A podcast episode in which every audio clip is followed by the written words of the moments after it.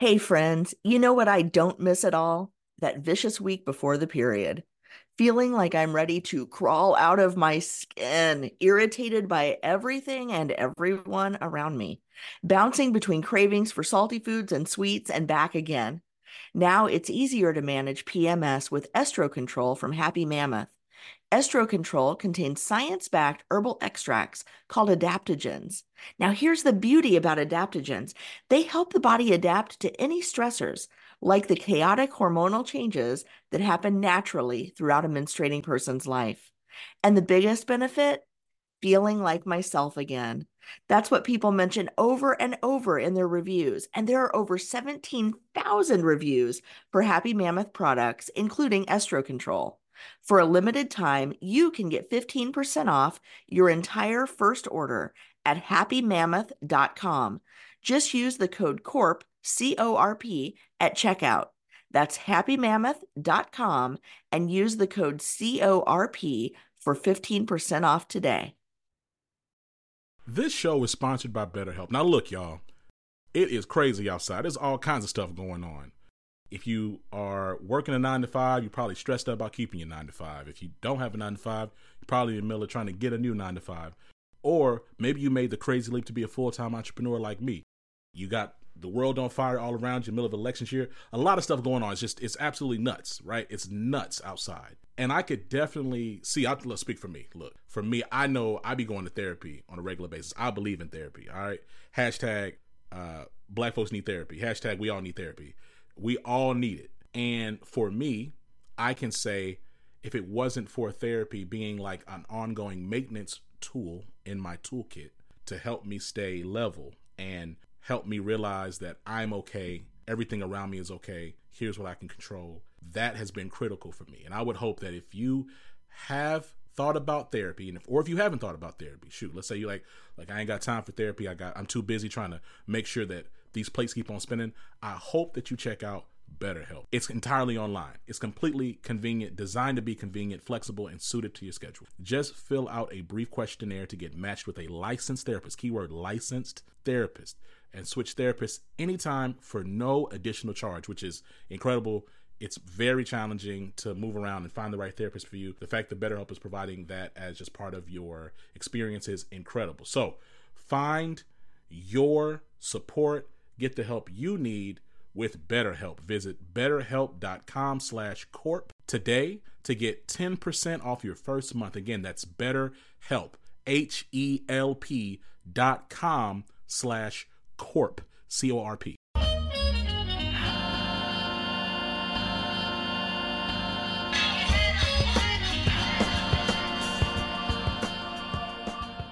What's up, y'all? This is Zach with Living Corporate, and yo, it is about to be Thanksgiving. Really interesting time, a sombering time, reflective time, as it pertains to just uh, we're thinking about the year, right? I know for me, it's interesting because while 2020 has been a bear for everybody, myself included, I have a lot to be thankful for. I do. I do. I have a lot to be thankful for. I am particularly thankful for the growth that Living Corporate has been able to experience this year not just in our listenership, but in what we've been able to offer and provide, right? So, you know, we have a lot going on. We continue to grow and shift and change. Um, you should be hearing a difference even in how we do our show, right? And we're going to continue to try different things. Um, and to that end, I know that we said we're going to have to tap in with Tristan embedded in our shows for Tuesdays and Saturdays, and we will. We'll continue to do that. We also will have the tap in with Tristan as a standalone on Thursdays want to make sure that for folks who want to hear just like that quick nugget of information, uh, which is great. And shout out to Tristan for being a top voice on LinkedIn. Uh, for being, he's Tristan's making moves, like for real. Like, shout out to Tristan. I know you listen, man. Thank you. God bless you. Thankful for you. One of the many things that I'm thankful for this year. Thank you for all of your contributions. Uh, but make sure that y'all check it out. Uh, the Tap In with Tristan every Thursday. And you can hear him on our larger shows on Tuesdays and Saturdays right? Because I realize, you know, different people listen to different stuff. So really thankful um, for all of you um, who continue to give us feedback. You know, where's where's the tap in? Where's the tap in? It's like, oh snap, okay, let me tap back in. My fault, my fault. Um, with all that being said, though, I'm really excited about the guests uh, that we have this week. Um, first of all, let me shout out, like, and like, for context, like, I'm a huge fan of this guy. He and I connected like years ago, but then we didn't really get on each other's podcast until, you know, this year. His name is Rich Jones, and he is the host of Paychecks and Balances. You know, Paychecks and Balances is a huge podcast, great platform focused on uh, wealth management, you know, financial literacy and wellness, financial wellness specifically. I really appreciate his content. And, you know, it's interesting because he and I connected. And when I came on his show, we talked about it, but not really. More so talked about like just navigating these spaces as black men and human resources slash change management roles. And that was cool. And I think a bit of a departure or shift from what he typically does. Uh, but I'm just really thankful that he was willing to have me as a guest because I'm not a financial guru at all. Shoot, Rich was putting me on game off mic. That was great. Shout out to knowledge and knowledge sharing. Um, but we had a really good conversation, and so I'm just really excited because I'm about to share the conversation he and I had on living corporate, and you know I'm hoping that y'all get something from it. I know I got quite a bit from it. Really blessed me Make sure y'all check out Paychecks and Balances. Um, I have all the information in the show notes, so just check it out. And before we get to the conversation that I had with Rich, we're going to tap in with Tristan, and then we'll get to y'all. All right, see y'all in a minute.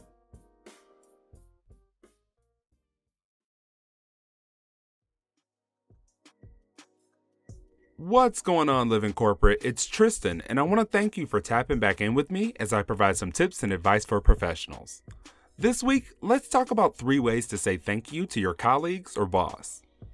With the holidays arriving, many of us are trying to find ways to show our coworkers appreciation, which can be a bit more challenging now because most of us are working virtually. You can't bring holiday treats into the office, and coordinating a distant Secret Santa would more than likely result in a headache. And with COVID 19 hitting many of us financially, I wanted to provide some good, free recommendations on how to express your gratitude towards your coworkers. So, here are three suggestions on how you can tell your team, coworkers, and boss thank you during this time. The first is give them a LinkedIn recommendation. These recommendations are social currency and can help someone look good if they're ever on the job search. Take five minutes out of your day to write them an excellent recommendation that helps convey their value or impact. The second is to send them an email that they can use in their performance review. We all know what it's like completing performance review self assessments in hopes that you snag a higher raise. What better way to express your gratitude to your coworker than helping them make a case for more coins by writing up an email detailing how their work impacted you and the results you all were able to create? The last suggestion is to nominate them for a recognition program, either internally or externally. Many of our companies and organizations have recognition and reward programs that require people to be nominated. Most of us ignore these throughout the year, but they could be a great way to highlight that teammate or coworker, especially since they're usually announced throughout the company. There are also opportunities to nominate people for honors and awards in spaces outside of the office, which could be a great avenue to showcase your appreciation. Now, I'm not saying these are the only ways to tell your teammate, coworker, or boss thank you, but I think they can be some great options that also help boost their professional brand and capital. Thanks for tapping in with me this week.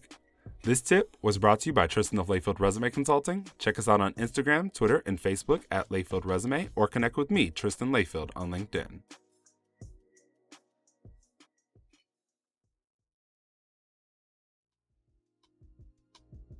Man, what's going on? Welcome to the show.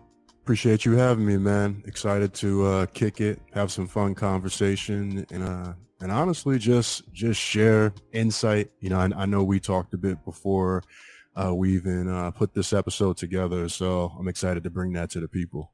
You know yeah i mean let's talk about it. Let's talk about it.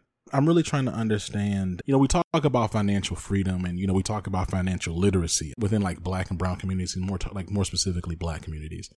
And it's the lack of financial literacy is which why we're we're at we're at. My pain point with that, though, Rich, to be keep it a being with you is, you know, initial capital is a variable that I think folks do undermine or like sidestep, right? Like T.I. came out with a mm-hmm. statement that said, you know, you should take your $1,200 stimulus money and buy property. I'm like, T.I., what are you talking about? Like, that's not how this works at all, right? So, like, I'm trying to understand you know, when we talk about financial literacy, we talk about pursuing uh, freedom from debt and, and, in this entire space, particularly for black and brown folks, and then more specific for black folks, like where does the concept or the idea of initial capital come into play in your mind? Initial capital, honestly, uh, I'm glad you asked me that question because it's not something that I've directly thought about before.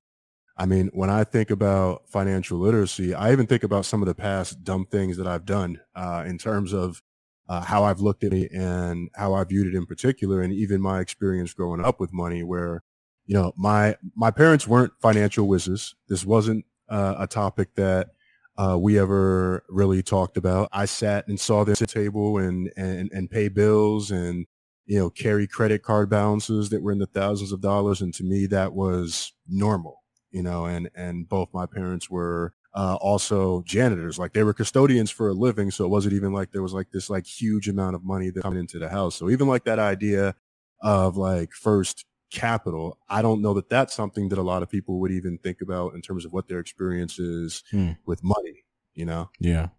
Well, no, I mean, and, and this is the thing is not having initial capital doesn't, I don't think, undermine the topic of financial literacy. I think for me, my, my pain point is like, so when you talk about like black capitalism, right? When you talk about like, or making bread, I think, and you look at these successes and don't talk about is, man, these cats had, you know, seed money. They had money they were to mess with. Now I get your point point hundred percent that like, man, when it comes to like credit cards, you know, spending it before, if you don't have it, don't spend like very, you know, very straightforward concepts.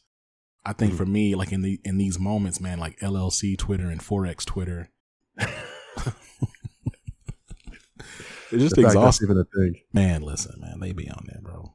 They talking about stop trying to buy these PS5s and get an LLC. And I'm like, I mean, okay, I all right, I, I get it. I res- all right, all right. Uh, showed me that last night, and I was like, "Really? That's that's what we're doing? we're trading video games for stocks? Like, where's that conversation actually happening?" we, you know, that's a, the last the last thing you said. That's another point too. Is can like over index, over represents very silly opinions. Like I, you know, I don't, I don't think that Twitter is wholly representative of like the actual conversation, but I think it's I think it's a it's a factor, right? But I did see a tweet. And it was like a woman said, "I got my man out of PS5 because I'm built different" or something like that, and I was like, I mean, okay. They're not even close to the same thing. So the LLC then requires work afterwards. So what? Okay, so he just got an LLC in his name. Now, oh, right? Like, okay, and so what? Do you know how to like use that for your taxes? I don't understand. Like, what are you saying? You know, like, what are you talking about? Yeah. So let's get back to it because I kind of I just jumped off the deep end with my initial question. I understand because I've been wanting because no, is like look self. I, I, was trying to tell folks, look, man, I do live in corporate for the people. I also do live in corporate for me, man. Like I've been wanting to have these conversations for me. You know what I mean? So like people talk about Jay Z, right? Like look, Jay Z was rich. Jay Z didn't have anything, and now he's a billionaire. You know, and you use these like examples of like like these handful of black billionaires or like or extremely wealthy people and say, see, anybody can do that. And it's like, dog, Jay Z literally had 400k in untaxed capital from the game, from from the block. I was gonna say activities from activities, right? He he had 400k that was touched because in that in that time, like the technology and stuff was different. Like you can't even have four hundred thousand dollars like that and nobody know about it now. Like that, that's not possible, right? So it's like he had 400k. He then used as his initial capital. Now he's at a billion total, total net worth and everything, everything, all the vehicles and things he has going on, right? And so like it's just a pain. It's you know, it's probably just a personal soapbox for me. Maybe it's a big deal to everybody else. I just think that when you think about wealth building, that man, like where you have that initial investment, that those initial dollars from come from. So with that being said, as I as I step away from that, help me understand, you know, kind of like your core tenets of like financial education and financial wellness. Like talk to me a little bit more about that.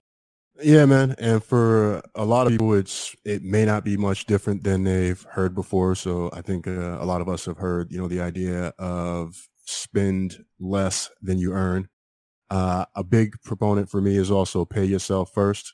So uh, I know a lot of times people they will get paid. The first thing that they think about is paying off their bills and getting out of debt. And those things are very important, but you need to make sure that you're tucking away money for yourself first, setting up that direct deposit, things like that, so that you're always taken care of. I think people are realizing that now more than ever.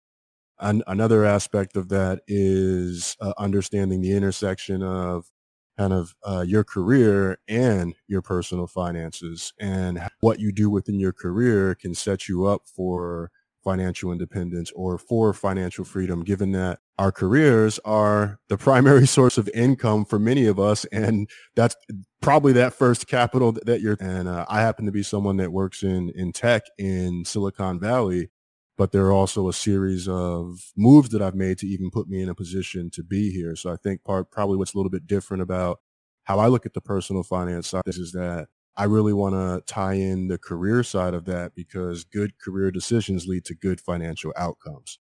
The other thing is you got to be investing and for me, I talk a lot on the show about investing even in your 401k if that's something you have access to. This is living corporate, so hope so. Hopefully, a lot of your your listeners do have access to a, a 401k. So making sure that you're taking advantage of that. The company match. I don't know about you, bro, but when I first got out of school, I was like 401k, whatever. I want to have this extra three percent in my account, not realizing I was leaving free money on right. on the table. Free money, straight up, just straight free money and generate streams of incomes. And, and there's probably other things that, that we could talk about too, a lot of stuff that we can specifically, but uh, beyond the day job, even beyond the 401k, I do think people need to find other revenue streams and that could be through a side hustle or entrepreneurship. I've also thought on whether or not everyone should be an entrepreneur, which my, which my immediate answer to that is no. But I do think if people truly want to build wealth, they've got to do more than just go to work.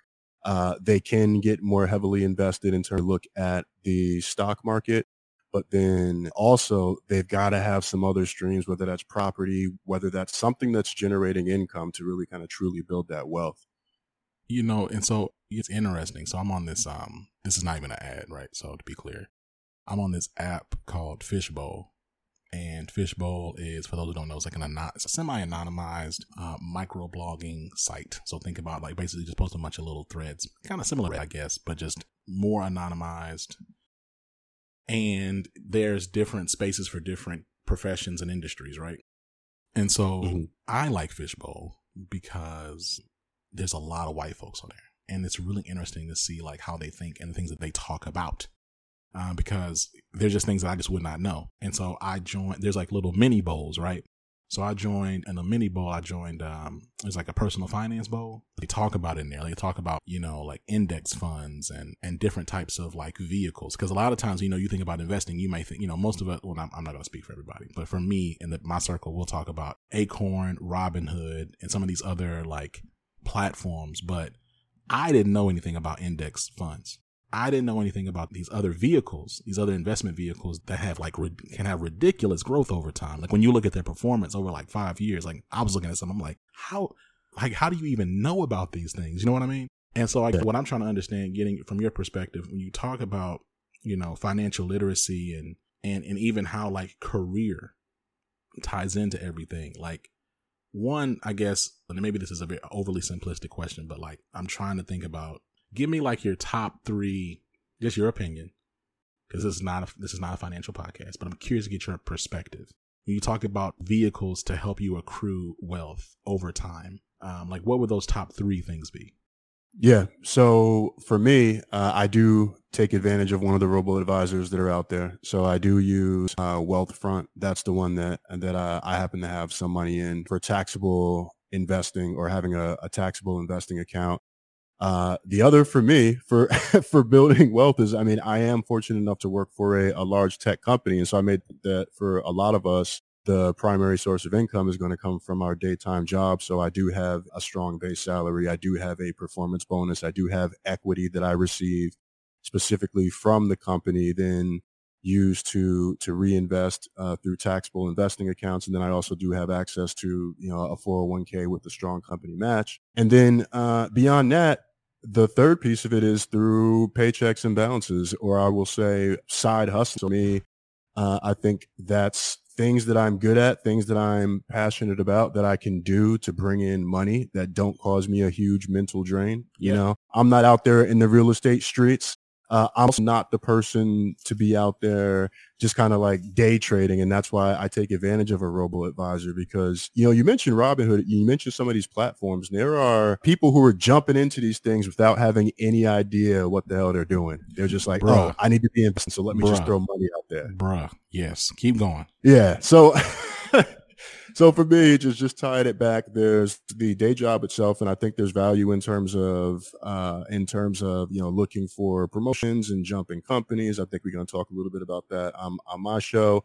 There's uh, also taking advantage of the various investing platforms out there and the information that's out there. I'm a big proponent of accessible content when it comes to financial literacy and some of these platforms is one thing I actually didn't like as much about Robinhood is that it was kind of a blank canvas and it was hard to really kind of understand uh, in, anything in particular about the market. But there are other platforms like Stash that are out there.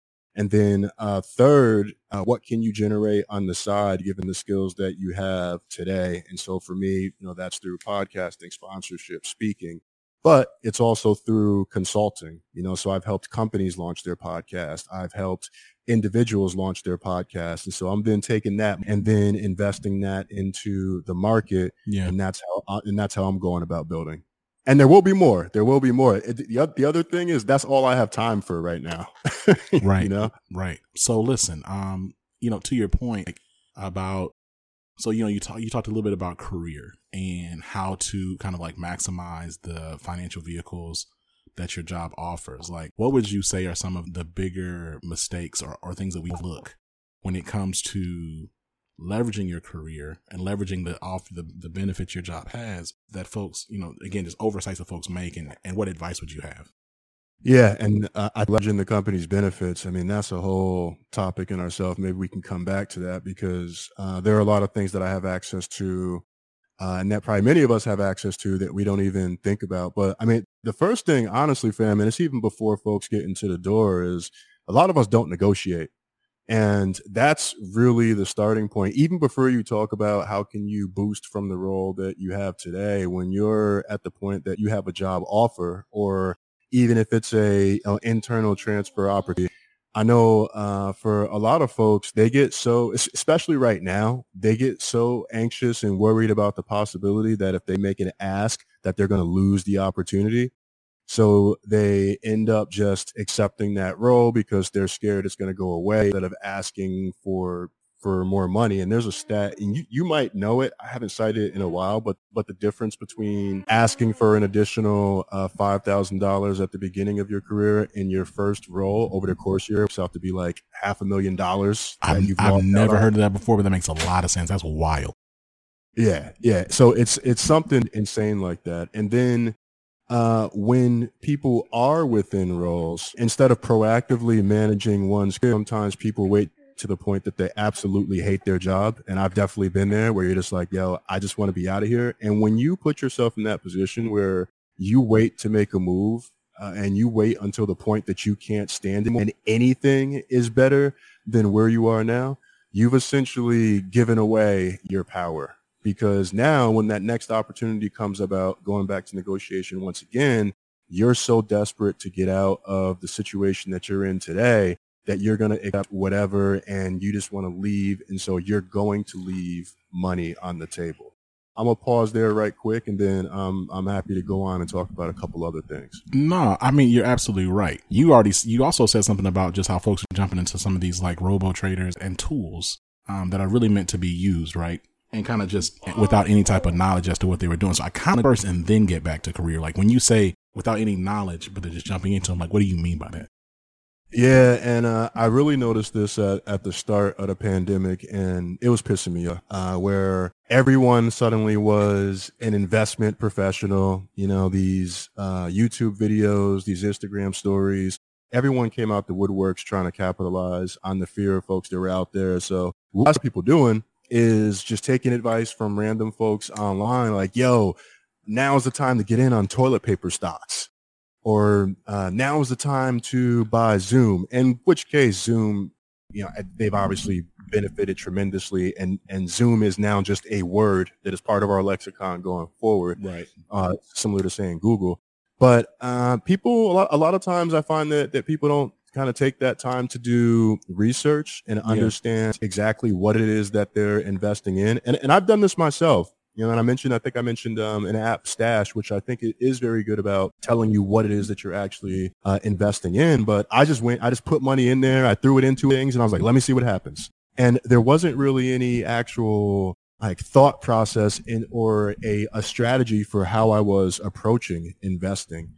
And for a lot of folks, they can start with a site like uh, Investopedia, which has yo Investopedia is fire. Yo, it is, man. It is. I mean, they've got a, uh, a, a trading simulator. Pretty much any question you have about investing, you're going to be able to find an answer there. And so when I talk about people just diving in, it's they're kind of taking folks' advice and and not understanding uh, what it is that they're actually investing in. And I'll give you an example, man. Uh, I, I recently facilitated a, a session with, with, some brothers about investing. And uh, even when it comes to the 401k, I, I asked folks to give me a show of hands if they've actually looked at what their 401k investments are. So that portfolio mix actually in there. And a few folks did raise their hand, but there were a number of people who never even looked at what's being invested in in their 401k. And it could be as simple as let me log in. You know, I, I know I got this thing. Okay, I, I see VTI. I see this. I see these different symbols. Like, what does that mean? You know, I got bonds and this other stuff in here. What is that? So even just some of that fundamental education, I find that uh, a lot of people try to bypass that and get straight to making money without understanding the basics. And uh, there's just so much content out there nowadays through podcasts, through books that that make this type of knowledge more accessible. So establish that foundation first instead of just kind of jumping right in and, and putting your money out there and why you're putting it out there, but then also not understanding that you can just as easily lose money, you know? And you know, to that point, like I'm curious, you know, so something my dad would always tell me, he and when and always he still tells me, I was like, look, don't invest what you're willing to lose. Yes. Right. Do not invest what you're not willing to lose. Okay. So let's let's continue forward you know, when you, you talk about, you know, some folks make a jump when things are like really bad, as opposed to kind of, you know, navigating before that. Like, expand, give me some more on that. What do you mean by that? Yeah. So uh, I found that, and I've done this myself, uh, where you know you're you're at a job a job for three years. And actually i had this happen this happened to me in um in 2013 where uh, i got to a point with the role that i was in to where uh, i was living in new york city. I was working in uh, what was the old port authority building down in, in chelsea. To the point where like at the end of the day i would see this long hallway and it would almost be horror movie esque, and it would feel like this in the morning too, where like the lights are flickering, and it's just like, oh man, I got to go to this place again or leaving at the end of the day and I'm like, uh, I've got to go down this long hallway home and then come back to this place again. Like, how do I get out of here? I will do anything. And so what ended up happening is as I started looking at opportunities and interviewing, I wasn't thinking about uh, how can I put myself in the best financial position possible. I was just mm. thinking about how can I get into the next role? Like, how, how mm. do I get hmm. into the next thing? How do I get out of here? And uh, what I also didn't consider is that uh, at the time I was working for a nonprofit company. And so nonprofits aren't known for paying the most money out there in these streets. And so to me, I kind of had this attitude a bit of uh, any increase is an increase where I am today. And with the next role I ended up accepting, which was the first company that I got an offer from, it felt like a, a pretty big increase to me at the time. I think my, my pay went up, you know, about thirteen to $15,000. But then what I discovered while working there, and I can't remember how I discovered this, is I, I found out what the person in the role before me made. it was obscene, and, huh? Oh my gosh, bro. And they had less experience than I did, man. Mm-hmm. Yeah, yeah. And this is uh and, and this is where like that whole where people will get someone on a bargain if they can type of thing. Right. And for as much as I knew about navigating the career streets and navigating interviews, like fantastic with that, but not put enough emphasis on making sure that uh, I get as much money out of it as I as I can when I'm making this change, even in terms of having a, a negotiation strategy. I really didn't have one at the time, to be completely yeah. honest. Yeah, yeah. Because the goal wasn't to put myself in a better financial situation. The primary goal was to get the heck out of this job and into a role that's going to make it easier for me to then move into uh, a larger tech company like Google. So ultimately, I did end up where I wanted to. But yeah, man, that that negotiation piece kind of goes out the window when people put themselves in that position where they wait till they hate it to get out there. You know, and it's it's it's interesting too because it's like there's levels to it, right? So like when you think about negotiating that bag, right? It's not just about you want to do some research on the role. You want to do some research on like the space because it's not just also relative to what you're making now, but also relative to the market. Now, I'm always kind of like an advocate of, yo, have a number and get a number. But it's important to understand the market because you may have a number and you, and without some awareness, you may not realize that that number you have is still way too low. You know what I mean? Like, it's like oh, well, no, I, am gonna get, you know, 250,000. It's like, and it's you, that's a lot of money. But then you look into the market, you realize, man, this role pays 400,000, but 250,000 to you is like the most money you've ever seen. So it's a dub. It's a win, right? But in reality, you took a loss because you're still not making, you're still not competitive with the market. And yeah. it's, it's not about pocket peeping. It's about like just you know understanding your worth and arguing from that you know and really like negotiating from that perspective but you don't always have that without you know the information so i'm curious like how did you even find that out yeah i mean one the company's record keeping wasn't the best because I, I don't remember it because I wasn't even looking for it. It was one of those things where I was I was in like a drive folder or something and I was like, oh, what's this? And I saw the number you know, I did kind of straddle between HR and and staffing in that role, but yeah. still, still, still, the fact that I was yeah, that's the only job where that's ever happened, except for the previous role where I just was an HR generalist solely, and that was my job is to do all the stuff with compensation and, and, and increases and pay structure, blah blah blah blah blah. Yeah. But what I wish I had done is I wish I had talked to more people who worked in the field Hmm. And I did not do that. I did not have any conversations with people who were working as recruiters. I didn't have, I didn't go on LinkedIn and see who was in my network who had went to a tech startup in an HR or a staffing capacity. Uh, I just wanted to get out. You know? Yeah. And I, I, know that there's some, and I'm, I'm seeing this come up now where uh, they talk about millennials and people of color having more conversations about what they actually make and understanding what others are getting paid out there. And even if someone wasn't going to tell me what they made, just conversations with a few folks and hear, yeah, you know, I've seen or we're seeing or typically folks are getting this, even talking to somebody who recruits for recruiters. If I look through my network, I was probably connected to somebody or one or one trees away from somebody who I could have talked to to get a better understanding of what that looks like because I've had people come to me in uh, the staffing capacity that I've been in and say, yo, like, what does this pay? What does this look like? What can I expect? And so I think the one, one of the biggest things I would have changed if I could go back is I would have had more actual conversations because, you know, these comparably and salary.com, like some of these sites, like they give you a good starting point, but they don't necessarily give you the real. You don't get a little detail when you talk to someone who's actually doing that work and is out there in the field versus uh, w- with some of these sites, people can fudge the the numbers a bit. So I so I encourage folks even now uh, leverage a network and have actual conversation. And again, you don't got to ask somebody, yo, I mean, how much you make? Because you, I mean, if you just started off asking me that, and I don't normally talk to you that way, I'm probably not going to tell you either yeah, to keep, keep, it yeah. all the way real. Yeah, yeah, yeah. But there is a way that you can have conversations and get a sense of what people are getting paid out there. And there's also a way that you can talk to companies so that you're not just throwing a number out there right away. You're letting them throw a number at you first.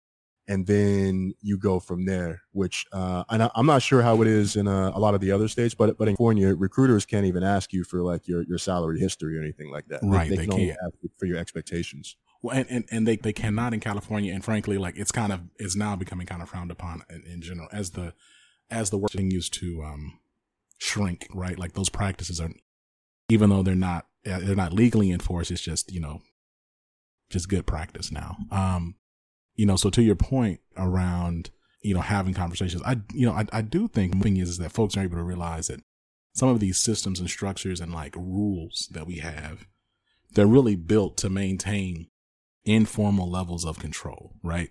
So we don't have conversations about pay, we don't have conversations about, you know, range, and things of that nature, like frank in frank ways. Again, to your point, not like you know you, you got to you know build a relationship and ask those questions and you know in ways that make sense for that relationship. But you know it's important. Like when you don't know and you operate in this place of ignorance, you know you're working next to somebody who's making forty percent more than you, or vice versa, right?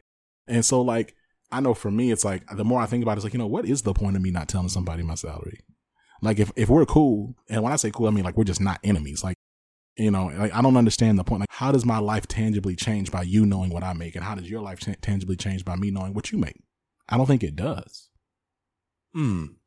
Uh, tell me. You disagree? Yeah, yeah, yeah. I'm thinking about it, and I totally get it. But humans are also emotional, and humans also have egos.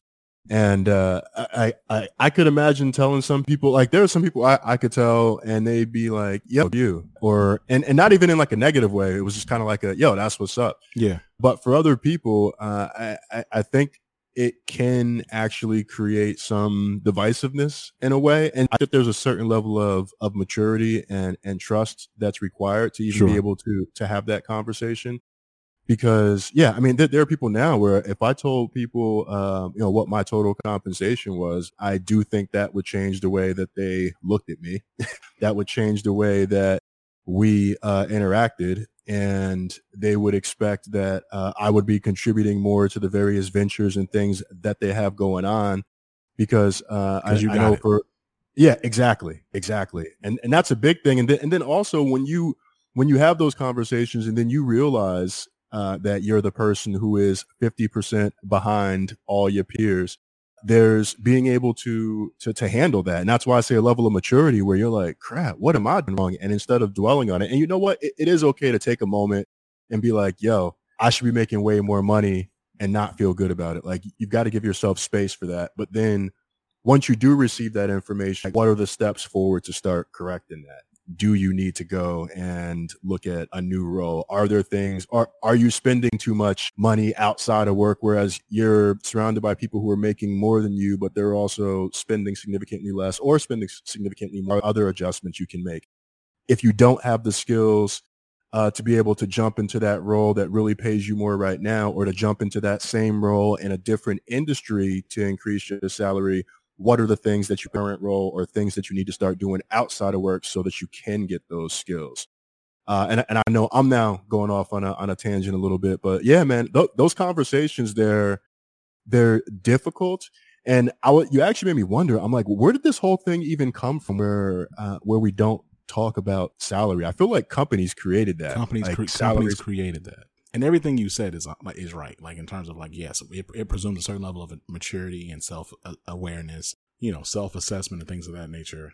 I think there needs to be controlled spaces where we talk about salary. And and your point around like payscale.com and Glassdoor and, and other platforms, yeah, I mean those things are okay, but they do fudge the numbers a little bit and they generalize in ways. But probably um, been in situations where by the grace of God, like I'll look at that little salary on Glassdoor and I'm always making more than those numbers. You know what I mean? Or pay scale or whatever yeah. the case is. And so it's like it's like man, have with folks who can put you on, put you on game, and give you give you the knowledge and the insight that you need. I, I mean, I also think about the idea of like you know, again, it, it's not always one on one conversations. It could just be it could be some group discussions. It could be even maybe even a more transparent version of Glassdoor or something else. But you know, awareness is important because here's the thing, like I just don't know if we would have the same issues with pay equity if everyone knew what we were making, because then folks would be able to organize and unionize to like demand flat wages across the board. Yeah, they make everything so individualized. So you end up kind of like, you know, we end up battling against each other. We're trying to like hide things from each other. We're not, you know, galvanizing to really like engage the systems that create, that can create these disparities. You know what I mean? Yeah, I totally get you on that. And I think some of the, the best conversations that I've actually had around this stuff have actually been at work, uh, through conversations with folks in, um, in the Black Employee Resource Group where, you know, we don't even, we don't get specifically into what each other is making, but we have talked about compensation and just the different, and even just fully understanding it and, uh, and understanding like some of the variation between the different types of roles and talking even in, ballparks has been helpful. But I realize also in my environment, I, being able to have those types of conversations, it's also been normalized. So even though we're not talking about our individual specific uh, numbers, th- there's kind of this element of, of having that safe where it's like, all right, we're gonna we're gonna have some real talk about what compensation looks like here, and people get stuck in not being able to get promoted. Uh, also, you know, w- within the company, there are a lot of people who spin up like Trixes where uh, folks can voluntarily input salary information and, and, and things like that. So there is tremendous value in in, in having forums to these conversations, but it, it's the effort of, of normalizing and, and somebody kind of taking that lead role to say, okay, I'm going to be the person to tell that first story, or I'm going to model the type of experience that I want people to have when we're discussing these topics. And so even getting someone to kind of take that first step, I found that to be uh, kind of hard in settings outside of work. Uh, and honestly, I feel like for as much as like I observe these different things that could be fixed because someone could be listening and say, yo, like, you know, you're pointing out all these things. What are you doing? And it's like, well, I'm doing a lot, I, but I can't do everything. I can't also be the person out here setting up meetup groups and, and setting up, you know, chats and all of this other stuff. I got a lot going on. So I, I, I think we, we do more folks who are, I think, ultimately comfortable, willing to be the first person to share that story, the first person to uh, share that information to then make others comfortable in and see that that's okay and, and that that's it's something normal to talk about. You know, uh, you're 100% right. And I'm trying to figure out for me, it's like, you know, we're, I think we're in this moment, man. You know, we're talking about like just these times where, you know, black and brown voices are continuing to speak up and I just hope that you know we don't lose the momentum. You know, I'm already kind of feeling it yeah. dwindle a little bit, but I also know that you know protests and things continue to happen. Uh, even though even if they fall out of the mainstream media eyesight, doesn't mean that they're. And I'm hoping yeah. that that same attitude and that courageousness, and frankly, beyond that, it's not like black folks just now discover courage. It's about the fact that like we're in a place now where white people are seemingly more open to listening Yes. Um, and so I'm hoping that we continue to practice like courageousness in these spaces and boldness in these spaces. I think my pain point for me is like the hustle, man, the hustle of like black folks in corporate America and brown folks in corporate America. Like we get in there and we kind of, I don't know, man, like the, the sense, some of the things that are kind of intrinsic to black and brown communities, the communal collective spirit and organizing spirit that has sustained us for so, so long goes out the window when we walk in those corporate spaces. Like we get very individual and yeah, you know, and it, I think like that's my that continues to be like my pain point when it comes to you know collective freedom in this work because a lot of us don't really want to be free. Like we just want to be white, which is like a different conversation for another time. But I do believe that is like, you know, what does it look like to stand up and take a couple of stones for the sake of the people coming behind you? Like, what does it look like to raise your voice and speak truth to power? Share your story, share your actual story so that yeah. someone else can be encouraged by that and be galvanized to move forward. You may not be the one that touches 10,000 people, but you may reach the one who does. Exactly, man. And you made me think of something else about going into work and being so individualized. I mean, I'm sure you've had this experience where I've had days at work where I didn't see like another brother for like the whole day. I've had multiple days at work where I didn't see another black person.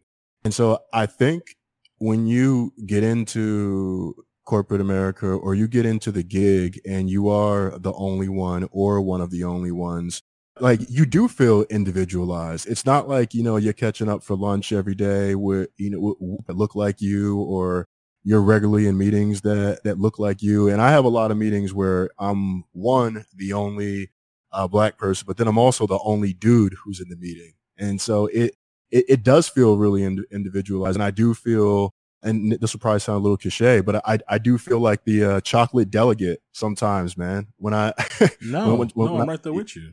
Absolutely. Yeah. And, yeah.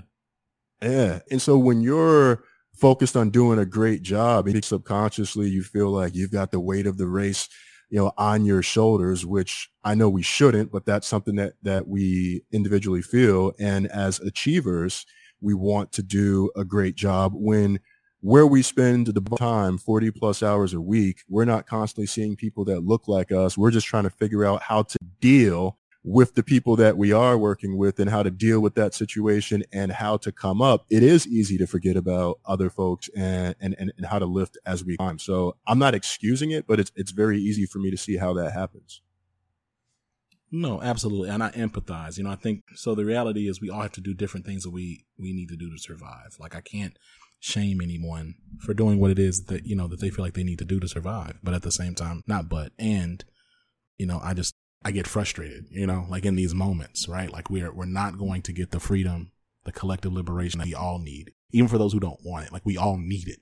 We're yeah. not gonna get it without stepping up a bit and continuing to do so and fighting. Like really fighting. Um, yeah. And, you know, it, it, sucks because sometimes the people that we fight look like us. They just happen to sit in these really high positions.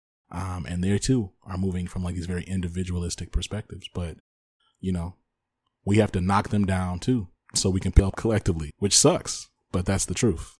Well, let me say this though. Let, let me say this though, because uh, I think it's it's really important. So that uh, enthusiasm and courage that that you're talking about, I see a lot of that around entrepreneurship specifically right now. Support black business, definitely. Uh, build your own thing. I've talked about it in terms of you know saying when we talk about extremes and side hustles.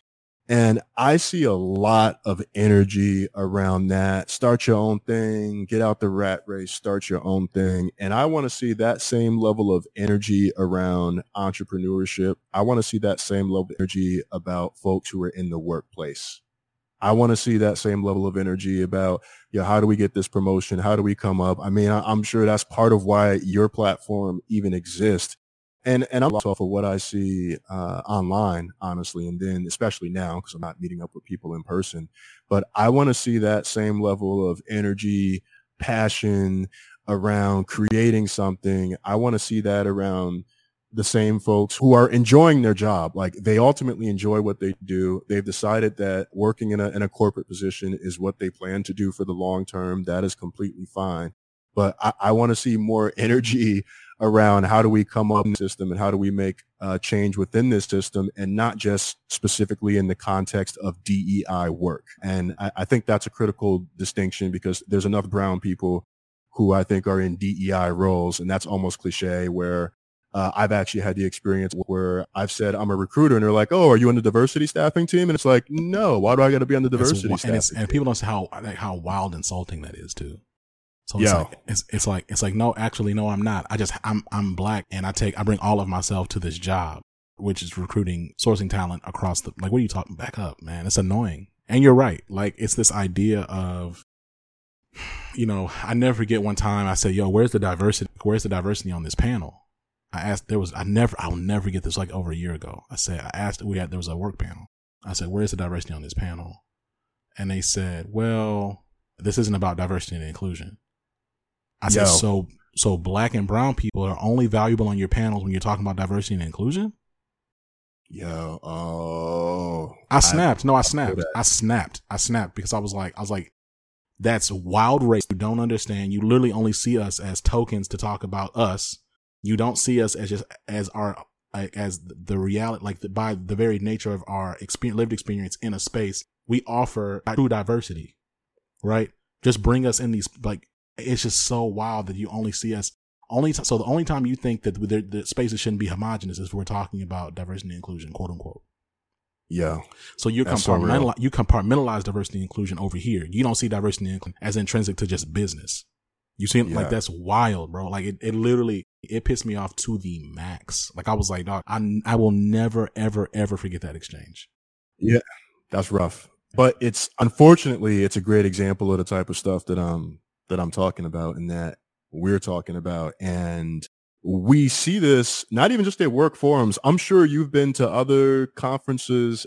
Same thing where, uh, you know, industry trade shows, whatever it is, same thing where the only place you really get the diversity is on the DEI track.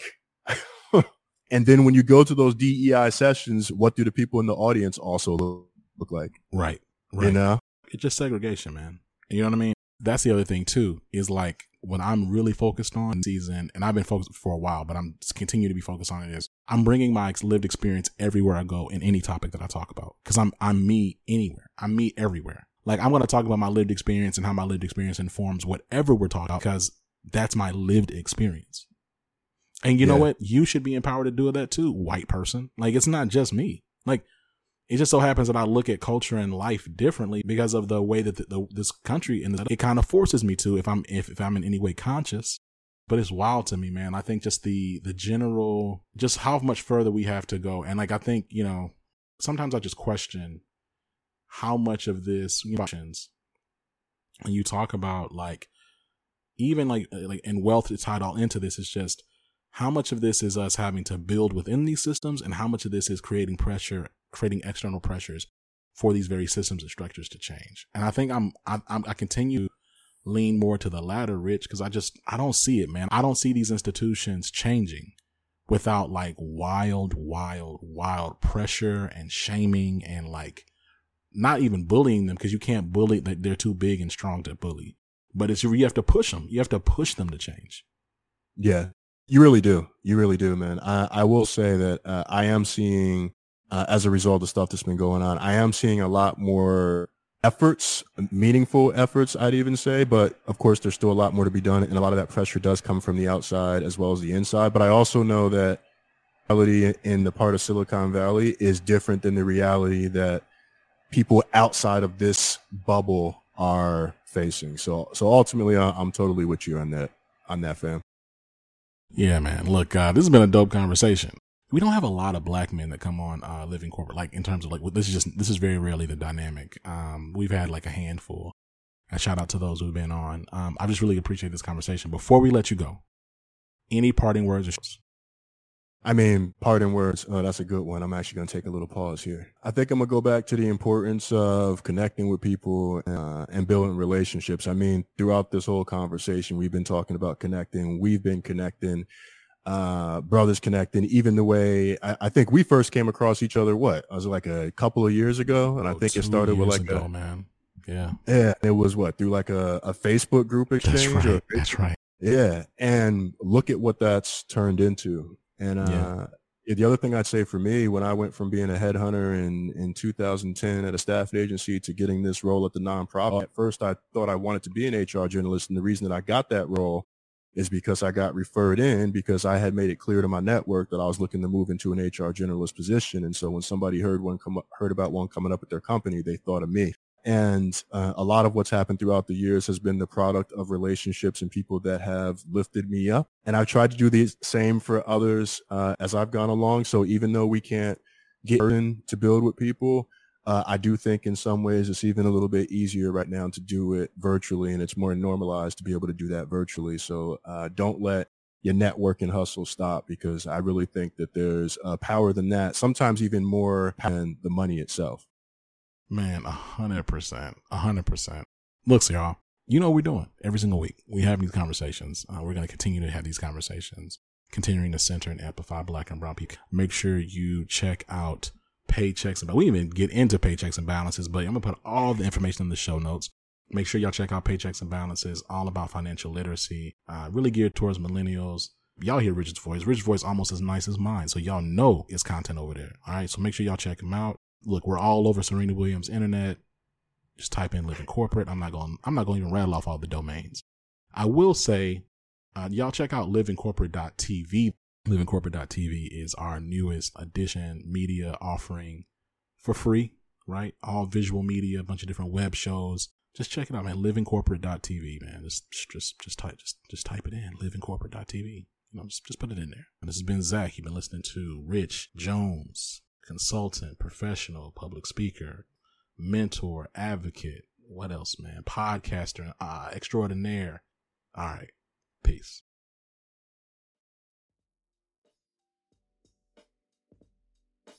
And we're back. Yo, um, I just want to shout out Rich again.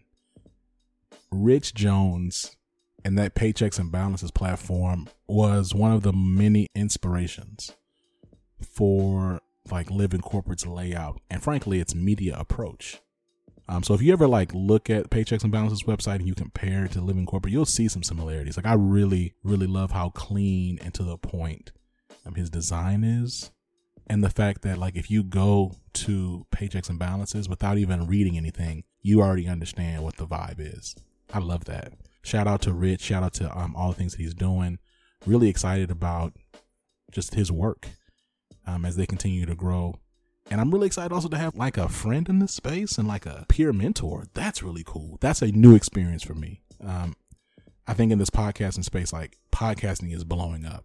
And even black podcasting continues to be an ever growing space. And I'm really thankful to have somebody that like I can vibe with. So again, I keep on saying using the word thankful because we're getting up on Thanksgiving, right? I'm thankful. Um, I want to make sure that I also take this time uh, to thank the team, Living Corporate. Man, like for those who have been checking us out, um, y'all know that we just finished up our first season of web shows. So we finished So What Do I Do, the group chat, and the access point, right? So What Do I Do is a bi weekly or every other weekly show, really asking asking the question, so what do I do?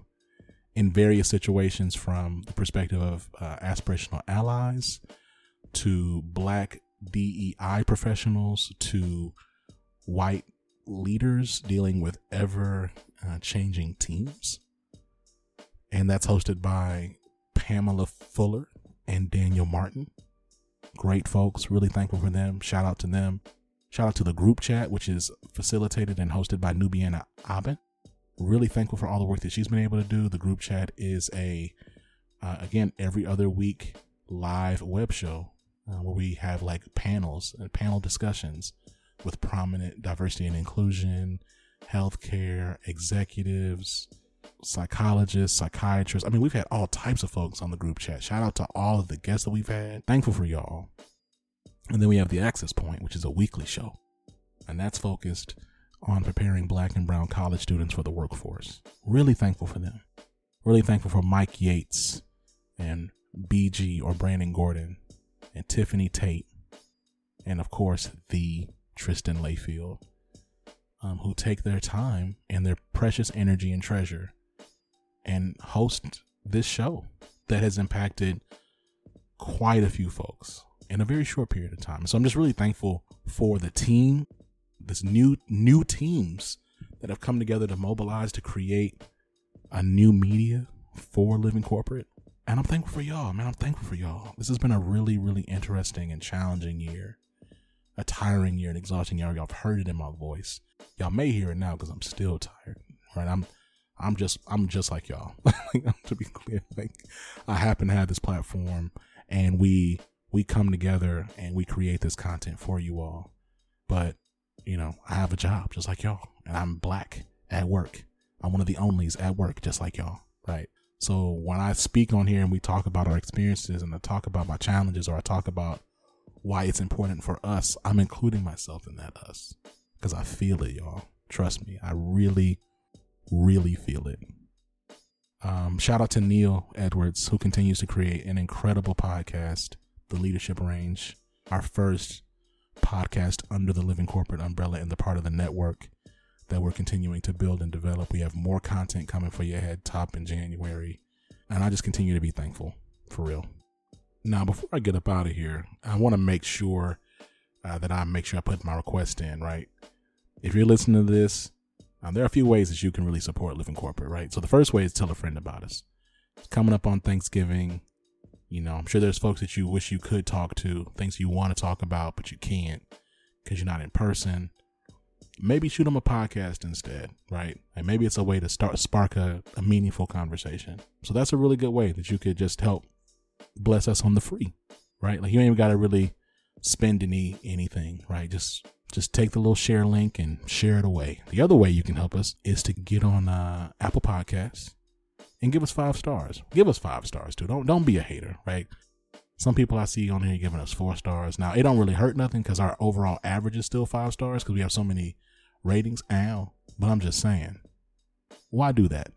Why go on an app and press four? And certainly not three. Some of y'all, come on now. Right? Just give us the five stars. And then if you want to give us a sixth star, you could do that by giving us a review. Something something real cute. Know, nothing too long. Nothing too short, right in the middle. Um, but I appreciate you too. I'm thankful for you for real. And if you're listening to this, I love you.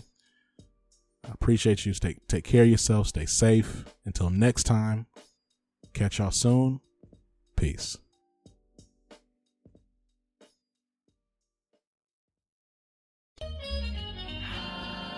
Living Corporate is a podcast by Living Corporate LLC. Our logo was designed by David Dawkins. Our theme music was produced by Ken Brown. Additional music production by Antoine Franklin for Musical Elevation. Post production is handled by Jeremy Jackson. Got a topic suggestion? Email us at livingcorporatepodcast at gmail.com. You can find us online on Twitter, Facebook, Instagram, and living-corporate.com. Thanks for listening. Stay tuned.